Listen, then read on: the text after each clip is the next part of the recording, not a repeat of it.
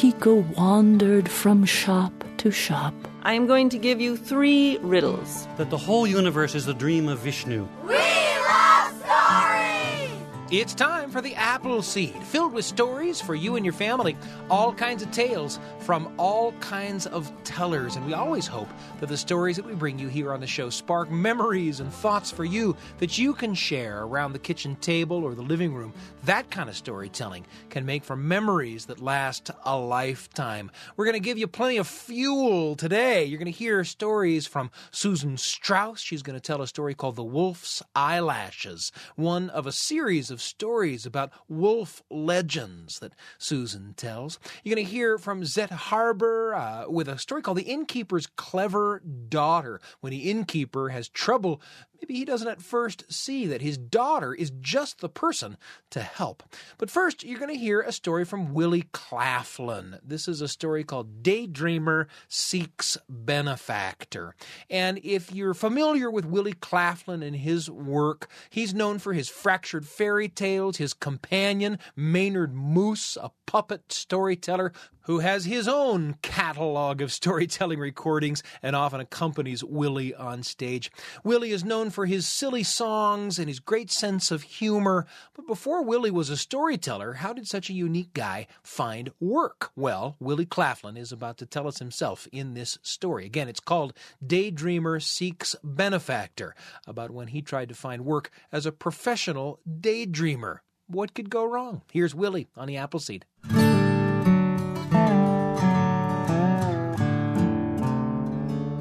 When we moved back from the road, we spent uh, three and a half years building this house together, my wife and I.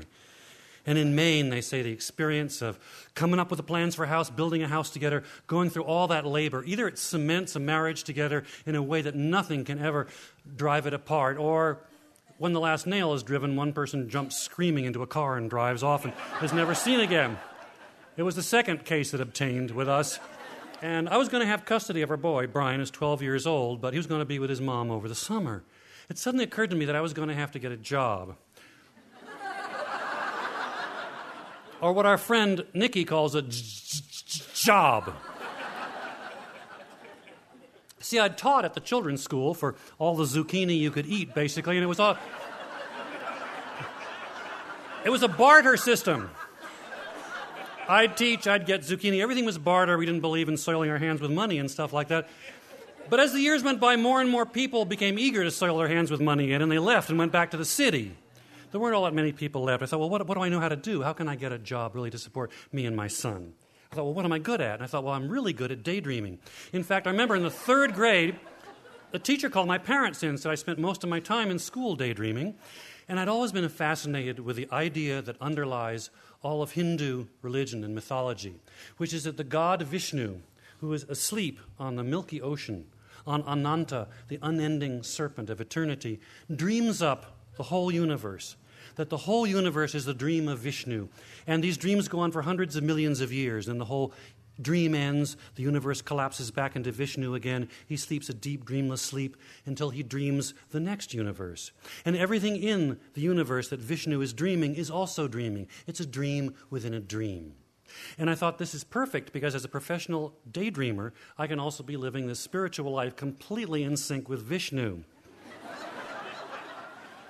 so, I also knew that I was really good at lying on my back and watching the clouds go overhead and change you know, from rhinoceroses into choo choo trains into Santa Claus's face and stuff like that. And I was really good at looking in the fire and watching little trolls and dragons go up the mountain and down the other side and the embers on the back and the knots in the woodwork all the way around the bedroom, all those, all those pine boards. I, it was like a cartoon strip. I took a different board every night and I made a little story about everything. I thought I'm really good at this. So I ran an ad in Harper's Magazine.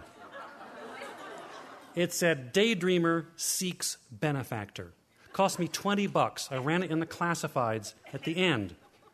And I sat back and waited for a response. a week later, I got my first card.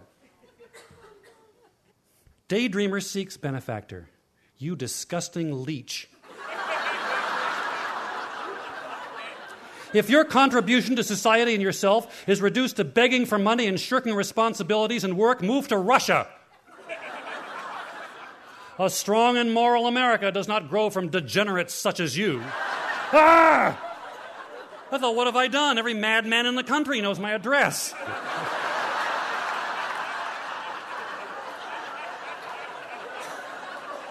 I was appalled. But three days after that, I got a letter from a third grade teacher in, in, in, Tallahassee, Florida. She said, I'd like to know more about what you do. I think you'd make a really nice writing assignment for my kids. Four days after that, I got a, a, letter from Jackie Blue with a dollar. And Jackie Blue was 18 years old. She enclosed a Polaroid photograph of herself and a dollar. I was on my way. And a little, a little poem. The poem went something like Birds fly high up in the blue, dreaming their dreams so true. If they can fly free as they are, then why not me or you or something? And then over the eyes, of course, they weren't dotted, they had little circles over the eyes. Perfect handwriting and my first dollar. And then, a couple days after, a letter from someone named Dix Hollabaugh, who was a reporter for the Des Moines Register. And the letter said, We're really interested in your story. We want you to write an article for the Des Moines Register, Sunday magazine, circulation couple hundred thousand. We want you to send a photograph, and we're going to pay you 250 bucks. I thought, I am on my way. 250 bucks. I'm going to be a professional daydreamer. So I wrote him this letter about different kinds of daydreaming I did, and I sent my photograph off, and I got 250 bucks, this check back in the mail, and then I started getting a flood of letters because the readership was huge. So all that spring into the early summer, there were all these letters in my mailbox. They fell basically into three categories. There were letters from people like Jackie Blue, who were like 16, 17, 18, 19 years old with little poems and $1 in each. Then there were a number of letters from um, matrons who said, You keep doing whatever you think is important to you. Take vitamins, take good care of yourself. I'm sure you're going to find out what you're supposed to do. And have you read the Bible? and then, of course, the third category from the madman, I can see the electric spaces between the faces. I know just as well as you do that things on the outside are actually on the inside. It's all inverted, it's twisted, but you and I are going to rise to the top when the top comes down to the bottom. These were scary. These letters reminded me of my first trip to the city when I was 11 years old. I come down from Wolfeboro, New Hampshire to visit my cousin. We took my first subway ride ever. We got on the subway, and there was a man in there. He said, this place is charged with electricity. All the people are on the ceiling waiting for the tide to go out. It's like Dylan lyrics, you know, it was like.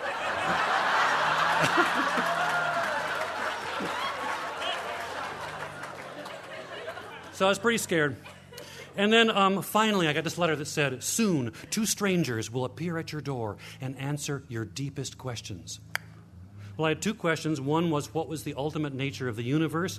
And the other was, how can I make a living? So I eagerly anticipated this visit. So one day I heard a car pull up. Now, our driveway was such, and this little shed roof we built across the road, you could see people coming, and the parking lot was about 100 feet from the house. You could see people get out of the car, watch them as they came down towards the house. So I watched this very well dressed couple coming towards the door. About halfway to the door, they stopped, and they looked up at the wall of the shed roof house, and they stopped. They pointed, they talked, they looked back at their car, they almost turned back, but then they came towards the door. I realized what they'd been looking at. Uh, my, my wife, before she left for Nashville, had made all these God's eyes. Now, if you're too young, you won't know about God's eyes, but you got some sticks, you crossed them, you wound some yarn around. They were spiritual mandalas. You stuck a bone or a feather or something in the middle of it. You contemplated, you stuck it on the wall, you burned some incense. Everybody made God's eyes, had to make God's eyes. My wife made these huge God's eyes with bones in the center. And she had put on the outside wall of the cabin a six foot God's eye, and in the center of the God's eye was a horse pelvis. And the sockets, the sockets looked down at you like this up there on the wall. It was like Baba Yaga's house. So there were... But they were forthright, they were courageous. They came all the way up to the door. And then again, they still couldn't see me. It was a little slit, kind of like a, an arrow slot in medieval castles there, where you could see people coming.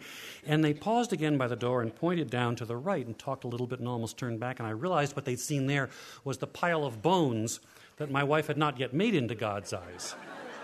It wasn't a particularly threatening looking pile of bones, except for the pig skull with a hole shot in the top of it that was on the, top. It just happened to be on top. It was just a.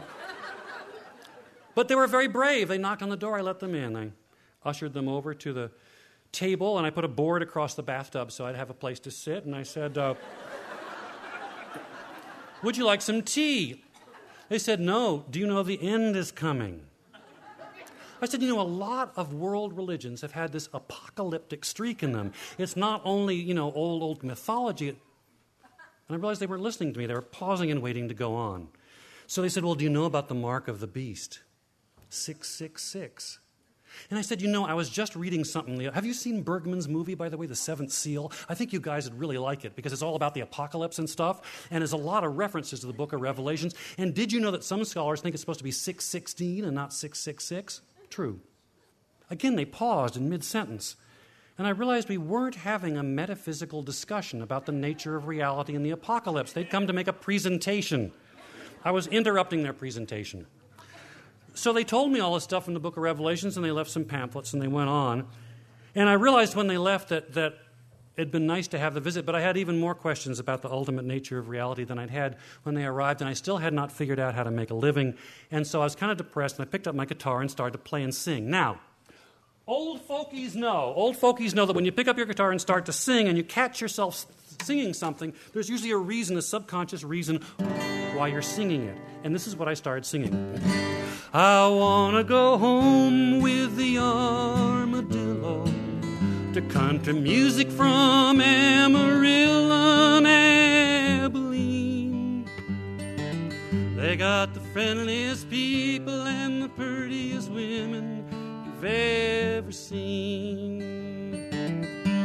I thought, why am I singing this song? And then all of a sudden I remembered Amarillo, Armadillo, Amarillo, Stanley Marsh 3 in Amarillo, Texas. Anyone here raise your hand? Have you ever heard of Stanley Marsh 3? Okay, well, Stanley Marsh 3, multi-millionaire Texan.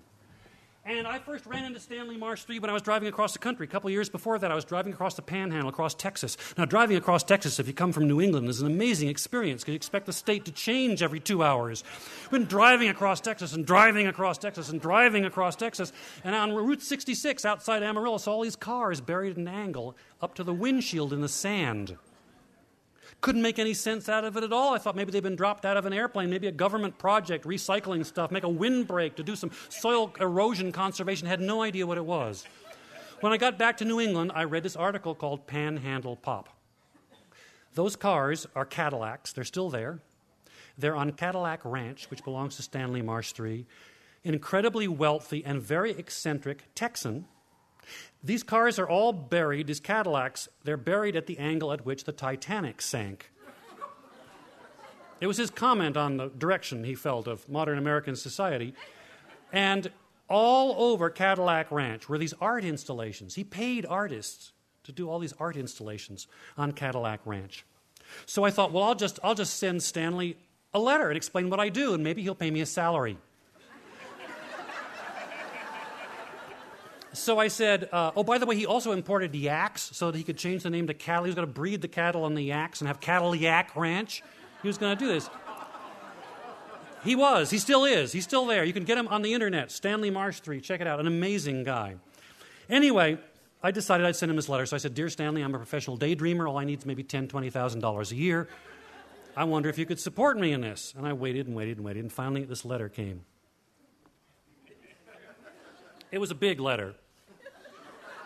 It's actually the largest personal letter I ever got.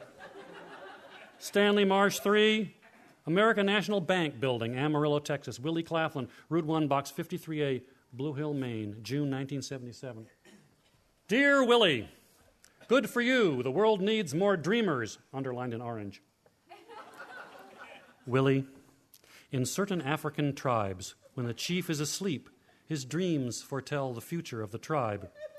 Should a tribe member be so unlucky as to wake the chief while he is dreaming, he is put to death because by having broken the chief's dream, the tribe member has affected the tribe's destiny.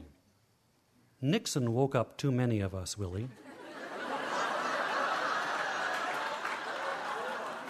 and we need more like you to get us back in the right ruts. You are hereby declared a member of the Museum of Contemporary Thought.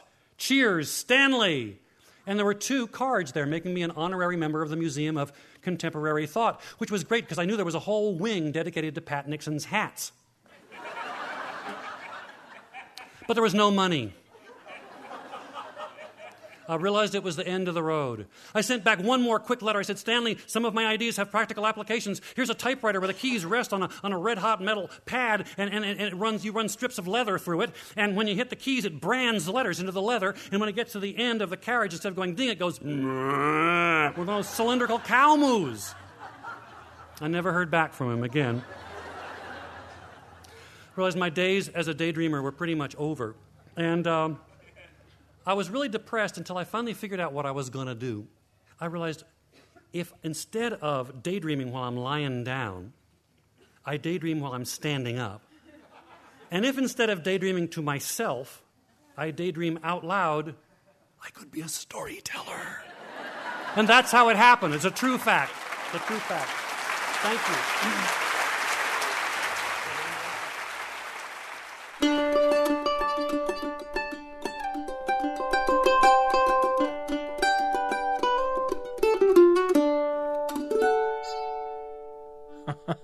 We wonder sometimes how our storytelling friends came to be storytellers, and that was Willie Claflin telling you the story of how he came to be a storyteller. We're going to take a quick break, and then we'll be back with a lot more. You're going to hear from Susan Strauss with The Wolf's Eyelashes and The Innkeeper's Clever Daughter from Zeta Harbor. You won't want to miss a word. I'm Sam Payne. You're listening to The Appleseed. We'll be back in a moment.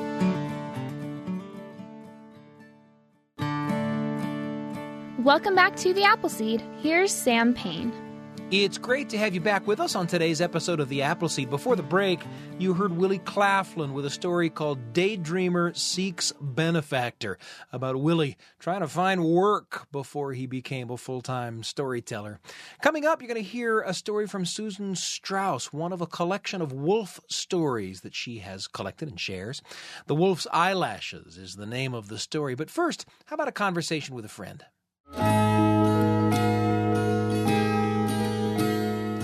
Stories come into our lives in so many ways from families passing them along, telling to telling, from the pages of great books, from radio and podcasts, through the things that we see on screen, and through great songs. In fact, great songs I've always looked on as kind of zip files. You just touch one and it opens up a memory that's a lot bigger than the song, or can, right?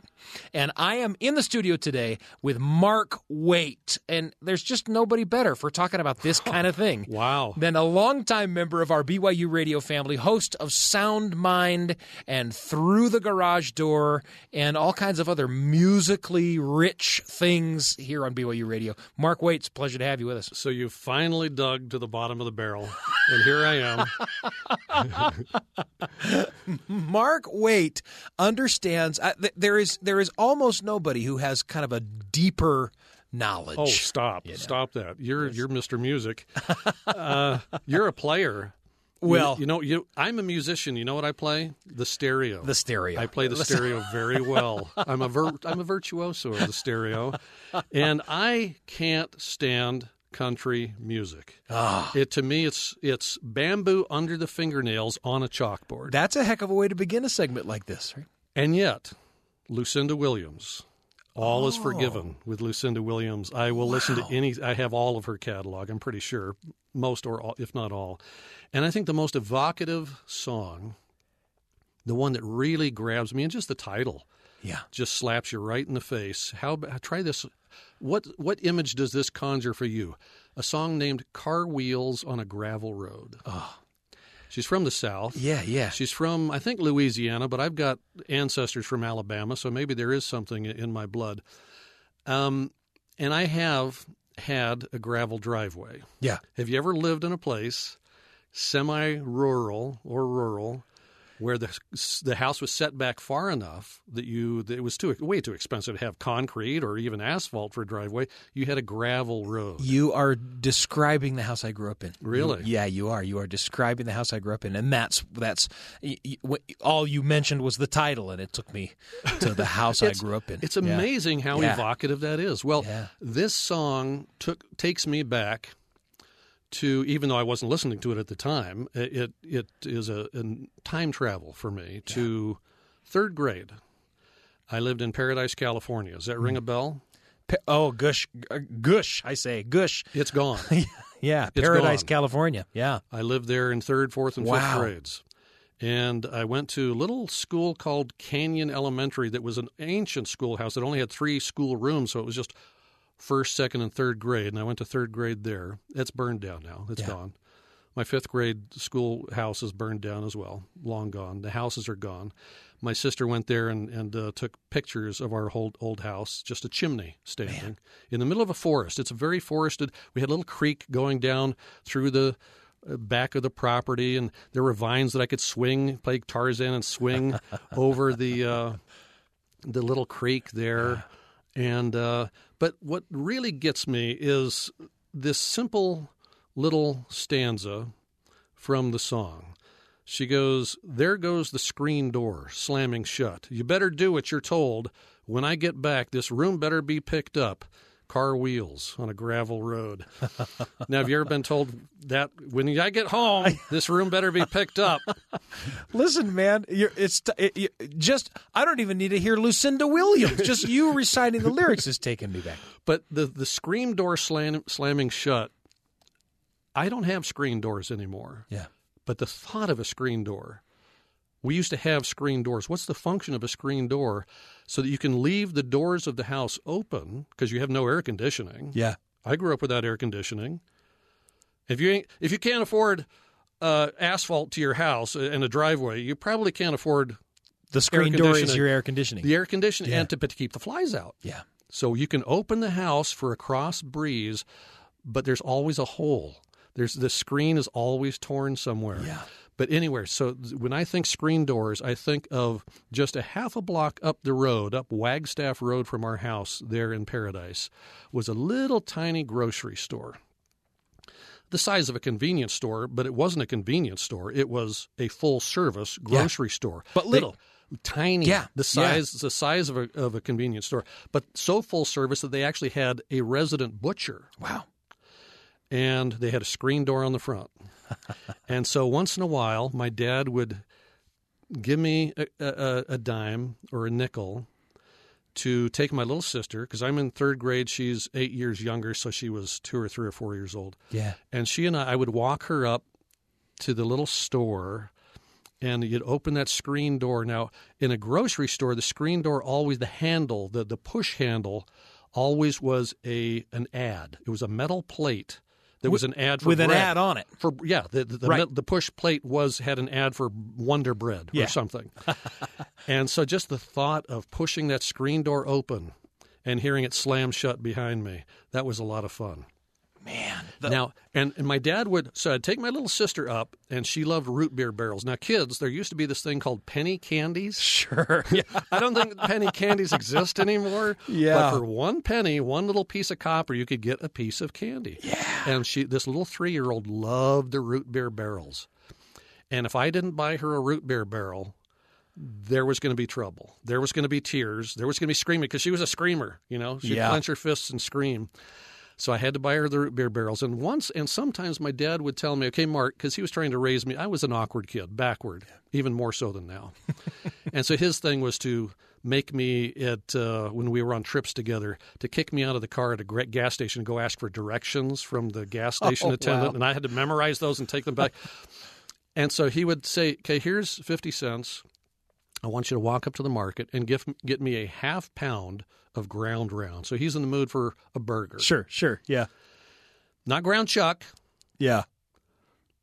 ground round. I want a half pound of ground round. That's That's a song got to write lyric right song. That's And a couple of times I screwed it up. I didn't quite get it right because I was backward. I was nervous and fumbling and trying to explain to the butcher what it is I wanted. Yeah. You know, um, sometimes I was successful and sometimes I wasn't. So just just the thought of a screen door slamming boy, shut, it, it just a wave of things hit the me. places we've been taken by a single song from a single artist from a genre you don't even like. Lucinda Williams Wheels on a gravel Road. Car road. wheels on a gravel wheels road. That's the name of the album road. too. So easy to find. Yeah, and these are wonderful days because you can just about find anything you want. There used to be a time when it was difficult to find some of the music that you remembered, but these are not those days. You you can you can get just about wherever your you can get wherever your phone is and find that music, right? Well, what a pleasure it's been to chat with Mark Waite about a Lucinda Williams song, "Car Wheels on a Gravel Road."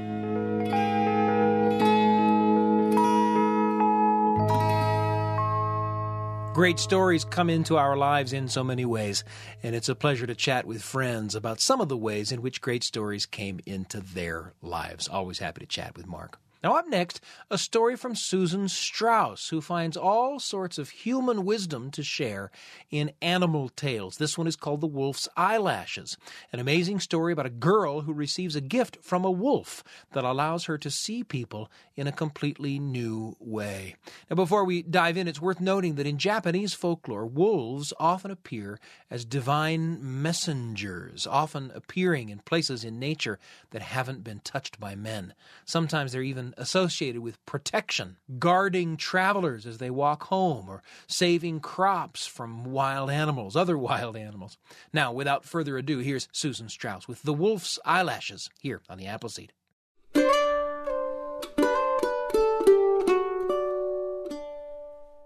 In traditional Japanese folk tales, the natural world is a source of great wisdom not found in human society.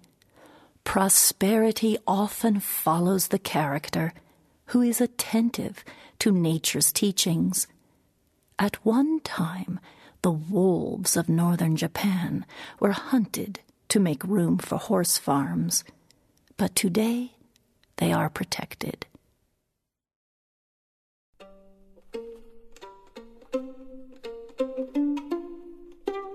There once lived a wealthy tradesman who had a daughter named Akiko. Akiko was generous and well loved. Early in her life, her mother died, and her father remarried a woman who was sharp tongued and mean. Envy surged through every inch of the new wife's soul. She tried to weaken Akiko's grace and charm by ordering her to take on extra household tasks. Although the work loomed before Akiko like an immense mountain, she worked until it was done. And she still managed to greet visitors at the door with a smile and beggars with a bowl of rice. Oh, she consoles every lost soul, complained the wife to her husband at night. If I didn't watch her, she would give everything away and make beggars of each of us. The jealous, scheming wife pushed a wedge between Akiko and her father whenever she got a chance. Maybe it wouldn't be so easy for her to give money away if it if it were hers. Every beggar knows where to get a handout, and they flock to this house. Are those the kind of people you want here when your customers come to visit? You will see. Your customers will go elsewhere. No matter how hard Akiko worked, the wicked wife's complaints increased. When accused, Akiko stood silently before her father, head bowed, hiding the tears that welled up in her eyes. Being a proper Japanese girl, she never defended herself. Still, the next day, Akiko was back at work with a smile and goodwill in her voice. This only served to anger the wicked wife more. I don't know why. I don't know why. But I hate her. Her smile, her voice, everything. Then, on New Year's Eve day, her hatred finally found its way. Oh, now look! The wife flew into a fury. Akiko cooked old rice for the festive meal. The god of happiness will be offended. We will have bad luck for a whole year. The tradesman sent Akiko out of the house that day to make her own way. Alone and forlorn, Akiko wandered from shop to shop. No one needed her. Strange for a girl from such a family to wander the streets, they whispered behind her back. Soon she became weak from lack of food or a place to rest, and begged at an innkeeper's door, Please, honorable sir, I need some food. Will you take my quilted coat in exchange for some hot rice with fish and a cup of tea? Give me your coat, said the innkeeper. How can I know if it is worth something if I don't sell it first? He snatched her coat and shut the door before she could give him an answer. Trustingly, Akiko waited on the step. Dressed only in her thin kimono, she waited. That good coat should bring a few coins from the pawn shop, and then I will have a bowl of warm food. Once again, Akiko's spirits became bright as she imagined the hot rice with fish. She went on to imagine working in a fine house with light filled rooms and flowers for arranging. But her imagination grew thin as the waiting time passed on into the evening and the cold nipped at her through her kimono. She knocked at the innkeeper's door again. Sir, may I wait inside until your servant returns with the coins for the coat? You again! What a nuisance you are! You will discourage customers. Get out, or else I'll turn the dogs loose on you. But Akiko was already running, running from her shame, running from the glares of strangers in the street. It began to snow. Akiko grabbed an old sack from a garbage pile and kept running, running for the forest at the edge of the town. I would rather die in the forest than any street in town. Let the wolves eat me like people say they do. It is winter. The wolves must be hungry. In no time they will find me and end my miserable life. When Akiko entered the forest, she was somehow quieted, somehow comforted. She walked through the trees now hanging with snow. On and on she walked. With each step, she welcomed the imaginary wolf from the darkness that surrounded her. Now deep in the forest, she suddenly heard a slow growl. Crouched low and cautious, a wolf crept from the shadows. Akiko dropped to her knees. Wolf, swallow me. The wolf circled back upon its tracks, but never dropped its gaze. I don't eat human beings.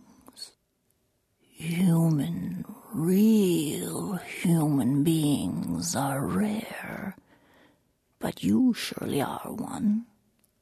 At once, Akiko became curious. How can you tell that I am really human? Through my eyelashes, I can see who you are. Here, Take these two. When you are walking in a town, look through them, and you will see the truth. Do not trust whatever someone tells you. Trust only what you see through my lashes. Akiko thanked the wolf and set off at once to the nearest town to see for herself how the wolf's gift worked. When she arrived in the town, Akiko seated herself in a busy intersection and watched people rushing about their business with bundles and baskets. Some people were elegantly dressed. These people look so respectable. Should I trust them? I'll try the wolf's eyelashes. At once, everything changed. Now the woman dressed in silk had a hen's head sticking out of her kimono, jerking greedily as if pecking for seeds. She was followed by several servants with the heads of mice and fish. A merchant strutted by with a pig's head emerging from his fine kimono. Across the street, another merchant poked his fox's head from a doorway. His eyes darted quickly back and forth across the street. Not one human being walked among the crowd. Akiko was ready to leave in despair when she saw a poor woodworker who did not change when she looked at him through the wolf's eyelashes. She followed him down the street and out into the country. And when she caught up to him near his home, the woodworker turned and said, Who are you? You have been following me like a ghost. Akiko told him her story, and the woodworker took her into his home and fed her, although he had little to share. In time, Akiko grew strong. In time, they built a beautiful inn out of his small home, and in time, they fell in love. Then one day, Akiko found a spring nearby, magically flowing with a fine rice wine. People came from miles around to visit the inn with this famous fine wine, and soon their business prospered. Always, Akiko had a bowl of hot rice with fish for passing beggars and monks. One such beggar wept at her generosity. Oh, I. Oh, years ago I, I turned out my own daughter, who was as generous as you. And now, who knows if she still lives? Oh, I, I deserve this hard luck, which is an equal match for my once hard heart. This beggar was, of course, Akiko's own father. Akiko forgave her father and told him the story of how the wolf's special way of seeing saved her. Akiko's father came to live with her and her new husband and to care for his new grandchild. Often, retelling the family story of the wolf's eyelashes.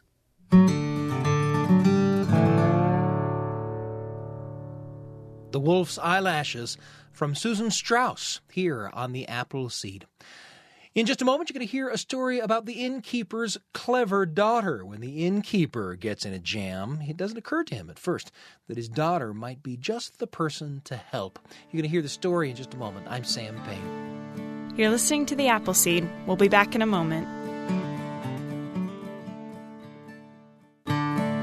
Welcome back to the Appleseed. Here's Sam Payne. It's great to have you back with us on today's episode of The Appleseed. Before the break, you heard a story from Susan Strauss, one of a collection of wolf stories that Susan Strauss has shared all over the place in front of audiences large and small. That one was called The Wolf's eyelashes. And before that, you heard a story from Willie Claflin, a story called Daydreamer Seeks Benefactor, a romp through the story of how he became a storyteller. Now, up next, we've got a story called The Innkeeper's Clever Daughter. In this story, the innkeeper is in trouble, and he doesn't at first see that his daughter, who's terrific at solving riddles, might be just the person to help him out of a jam. The storyteller is Zetta Harbor, and again, we're happy to bring you the story of the innkeeper's clever daughter here on the Appleseed.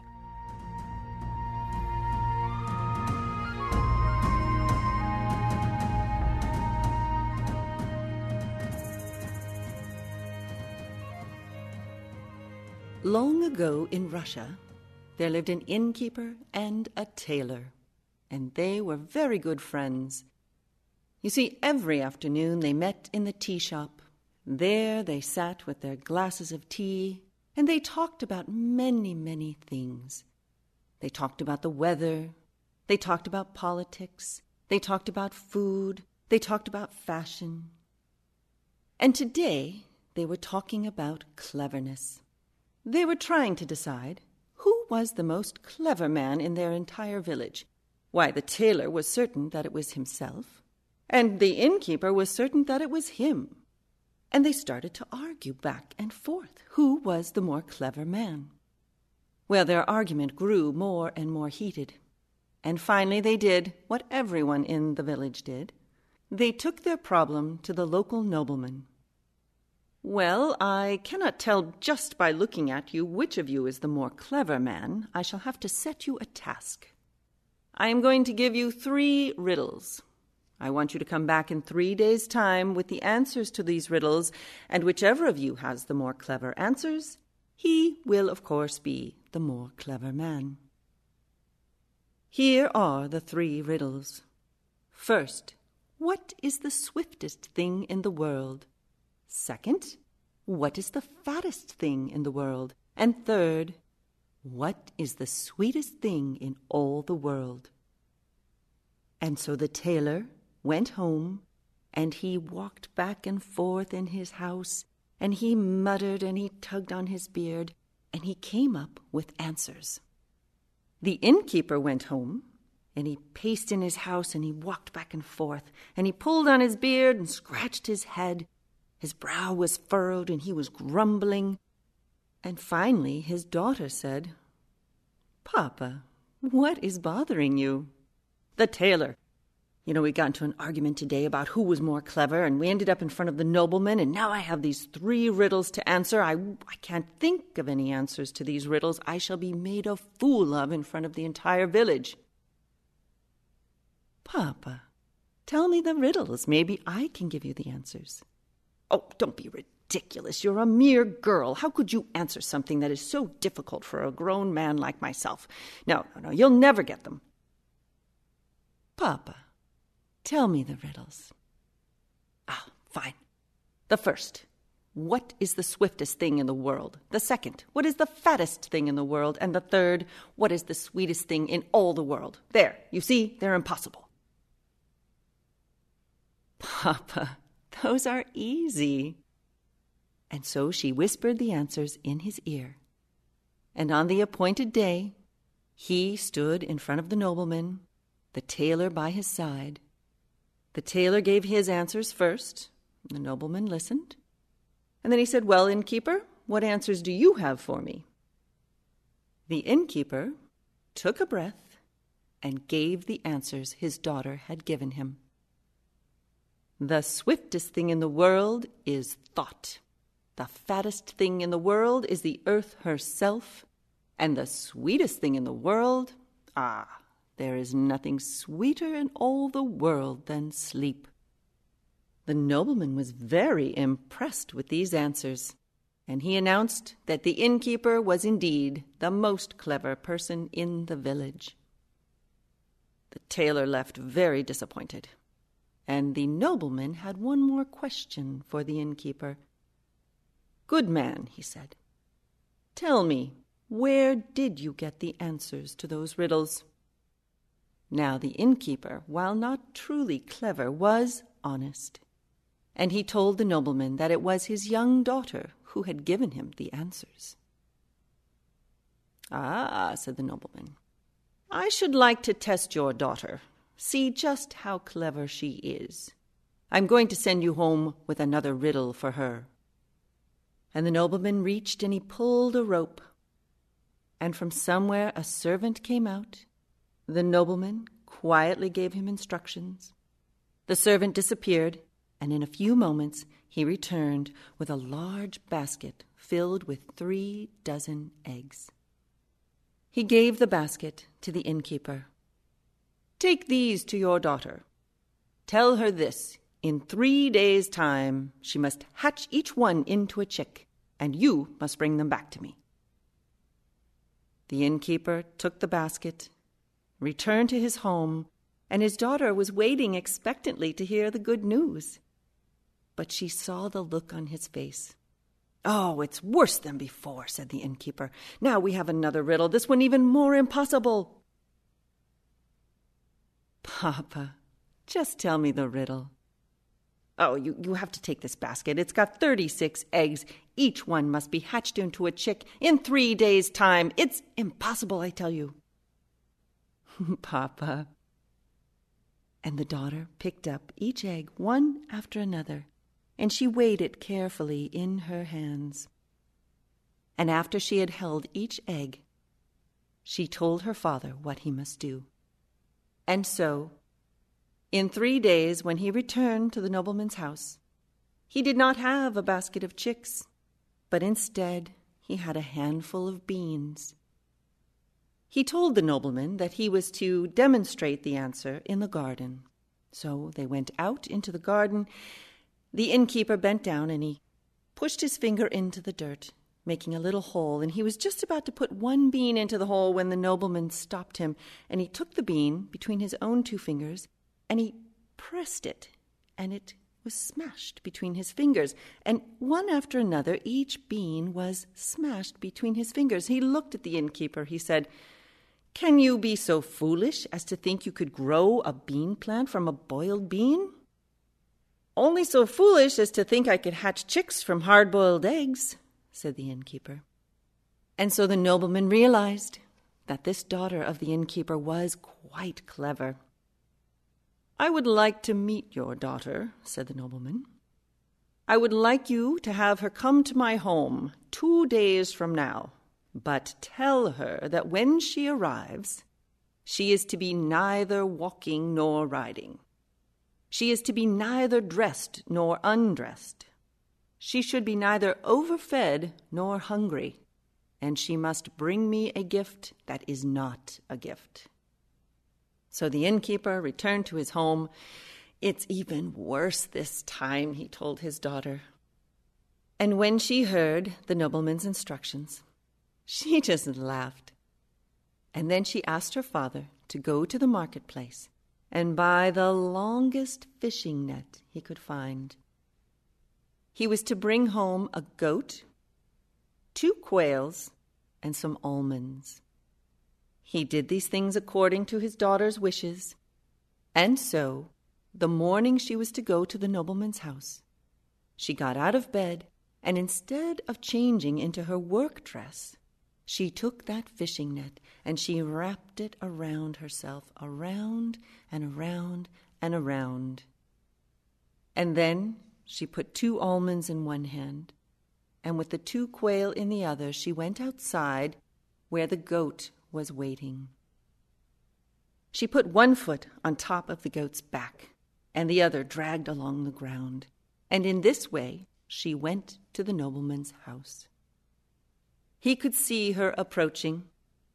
He saw that she was neither dressed nor undressed. He saw that she was neither walking nor riding. And when she was nearly at the gate, she popped the two almonds into her mouth and ate them. So now he knew she was neither hungry nor overfed. And then she took the two quail and placed them into his hands, and the moment they touched the nobleman's hands, they flew off. So this was a gift that was not a gift. I have been looking for a wife as clever as you for a long time, said the nobleman. I would like you to come and live in my home, and I would like to marry you, for you to be my wife. But you must make me a promise that you will never, under any circumstances, interfere with my judgments. The innkeeper's daughter paused and then told the nobleman yes, she would come and live with him and be his wife, and she accepted his condition. But I ask one thing in return. If I am ever made to leave your house for any reason at all, I must be allowed to take with me the one thing in all your house that I find most valuable. The nobleman could see that this was a wise request, and he agreed. And so the innkeeper's daughter came to live with him, and after a time they did fall in love, and there was a great wedding feast and they lived happily for a little while. You see, one day a farmer came to the nobleman's wife. He had his hat in his hands, and his face was full of sadness. Please, you must help me, he said. I've just been to the nobleman with my neighbor. I need someone to help me. You see, I have a mare, and she has been heavy with foal, I share a barn with my neighbor. He has a cart. Well, during the night, the foal was born. No one was around. In the morning, when we opened the door, the foal was lying under the cart. So my neighbor said, Ha! I have a foal. It's my cart's full. It must be mine. And I argued with him. This could not be. Everyone knew that my mare was going to have a foal. We finally had to come to the nobleman and present our case. And do you know what? he sided with my neighbor. The nobleman's wife sat quietly for a moment, and then she agreed that she would help this man. She gave him his instructions, and a few hours later he was out in the garden at the nobleman's house, and there he held in his hands a fishing pole. He had the fishing line down in the drinking well, and he stood and waited and finally, when the nobleman came for his afternoon stroll through the garden, he saw this man fishing in the drinking well.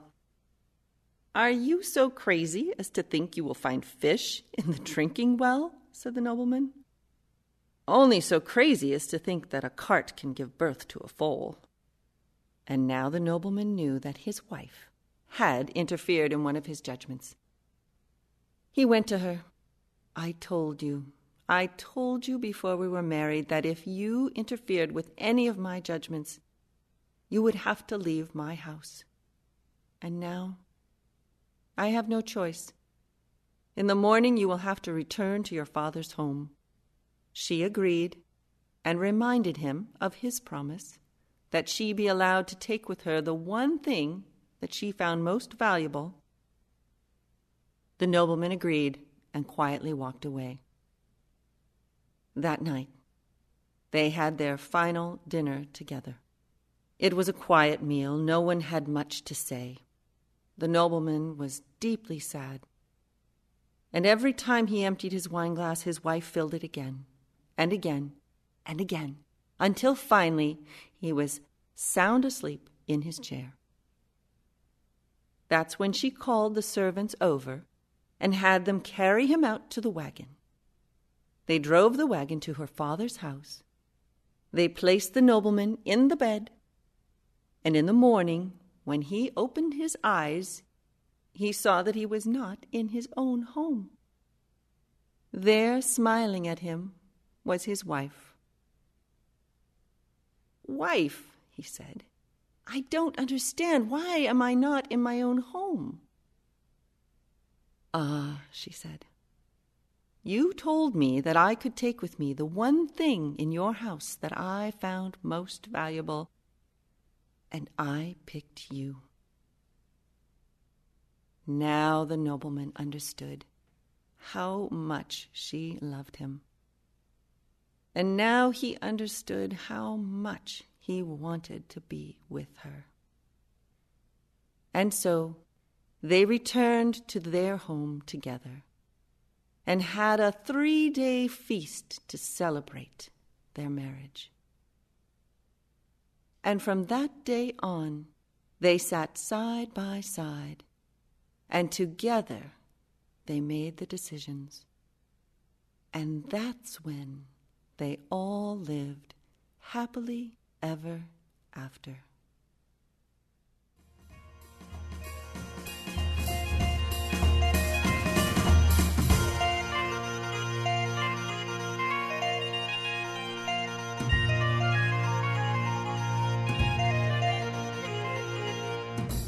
The innkeeper's clever daughter here on the Appleseed. That innkeeper is lucky to have such a daughter around, especially after he doubted at first whether she might be of any use at all in helping him get out of the jam he's in. It's been a pleasure for us today to bring you not only the innkeeper's clever daughter, but also the wolf's eyelashes, that story from Susan Strauss, that Japanese folk tale. And at the top of the hour, Willie Claflin and his rollicking tale of how he became a storyteller, the story called Daydreamer Seeks Benefactor. It's always a pleasure to bring these stories to you. Communicate with us. We love to hear from you. We love to hear some of the stories that these stories make you think of. You can email us at theappleseed at byu.edu. Again, that's theappleseed at byu.edu. And of course, you can find us online at byuradio.org or by following or liking our social media accounts on Facebook and, of course, Instagram and Twitter as well. I'm Sam Payne. Our producer is Jeff Simpson. Our audio engineer is Carly Robison. This hour was written by Alyssa Mingorance. And I can't wait to be with you again on the Appleseed.